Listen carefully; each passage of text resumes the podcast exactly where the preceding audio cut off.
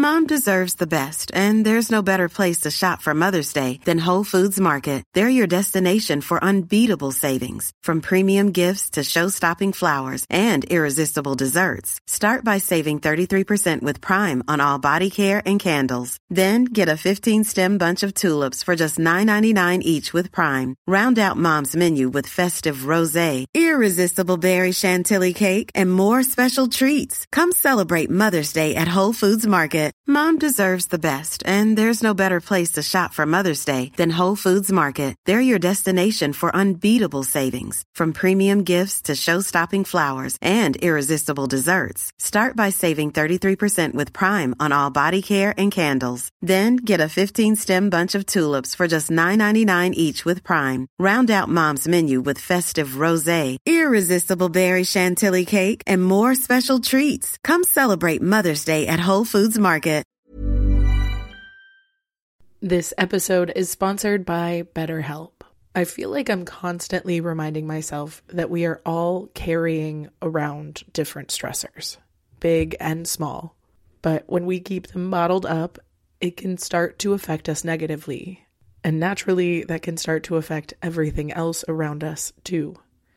Therapy can be a safe place to get things off your chest and figure out how to work through whatever is weighing you down. I know that therapy isn't for everyone, but it definitely has benefited me in the past with learning how to sit with my feelings, set boundaries with people, and I don't know, learn how to function with a little less shame. But if you are thinking of starting therapy and access has been hard for you, maybe BetterHelp is the right fit. It's entirely online and designed to be convenient. You can get it off your chest with BetterHelp. Visit betterhelp.com slash makeyourbed today to get 10% off your first month.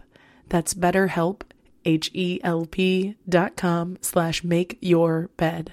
Oh, good morning, sunshine. Welcome to another day of the Make Your Damn Bed podcast. Have you ever heard of Margaret Mead? She was an American anthropologist and was considered one of the most influential anthropologists of the 20th century. Born in 1901, she was known for her studies that challenged the prevailing Western views of adolescence, particularly so with her book Coming of Age in Samoa in 1928. She wrote extensively on a wide range of topics, including gender roles, child development, and cultural relativism. And many historians credit her with popularizing anthropology because her work had such a significant impact on the public understanding of human culture it changed the way that we studied it. She attended both Barnard College and Columbia University, where she studied anthropology. And after graduating Columbia in 1924 at 23, she conducted fieldwork in Samoa, where she studied adolescent girls. Her findings challenged the idea that adolescence was this universal, tragic experience and the findings she published argued that adolescence in Samoa was a time of relative freedom and exploration, and that young people really weren't as troubled as they often were in Western cultures. And this had such a profound impact on how people understood adolescence at the time, and it helped destigmatize the teenage years. And Mead went on to conduct fieldwork in many other parts of the world, including New Guinea and Bali and Mexico. And like many of the greats, she went on to hold teaching positions at Columbia University and the American Museum of Natural History. But in addition to her academic work, she was a prolific writer and an incredible public speaker. She wrote over 20 books and hundreds of articles and appeared on radio and TV programs and acted as a consultant to the United Nations and many other organizations. Though we shouldn't overlook the fact that she has had her fair share of controversies.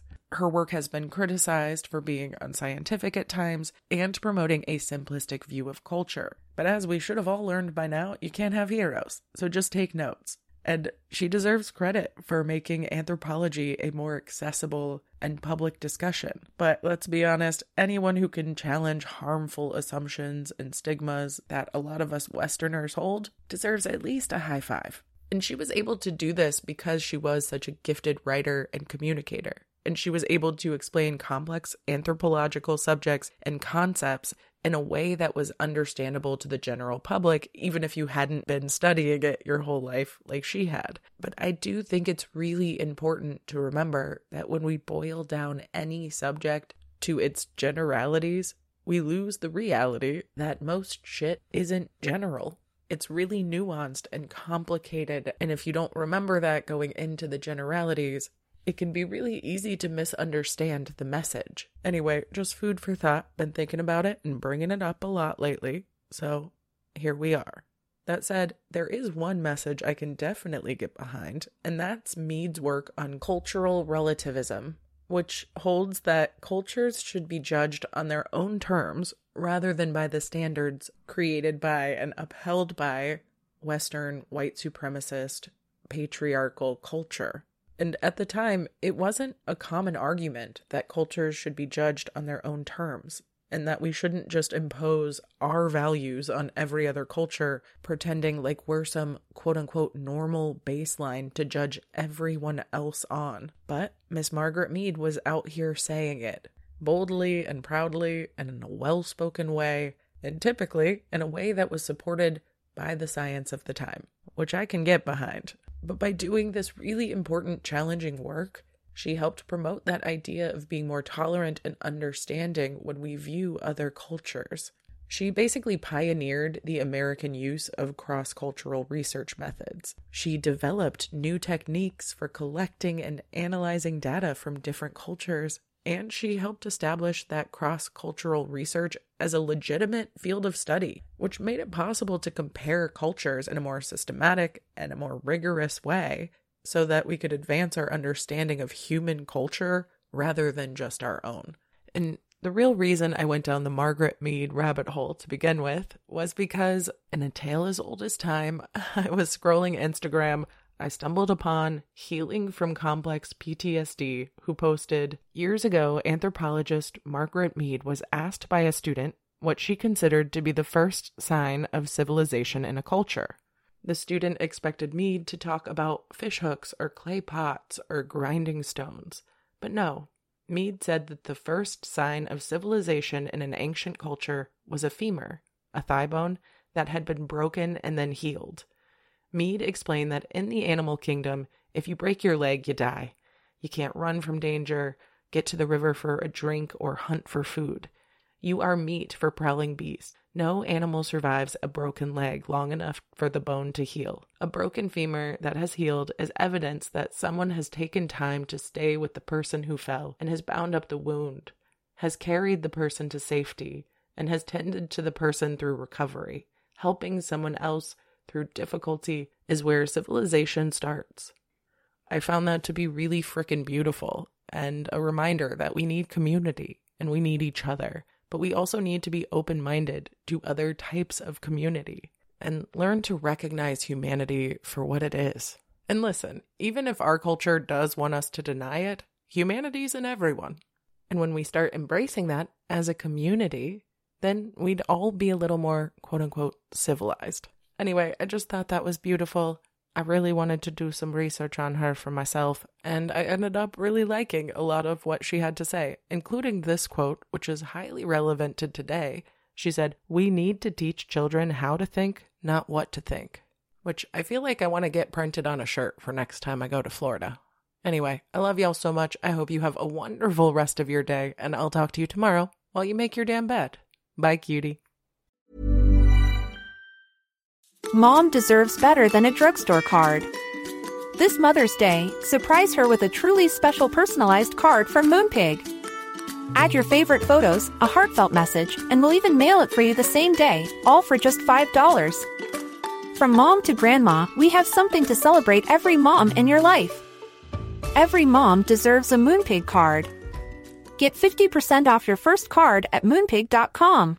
Moonpig.com. Planning for your next trip?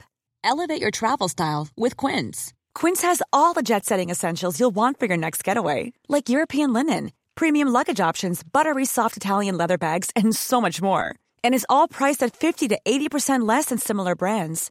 Plus, Quince only works with factories that use safe and ethical manufacturing practices.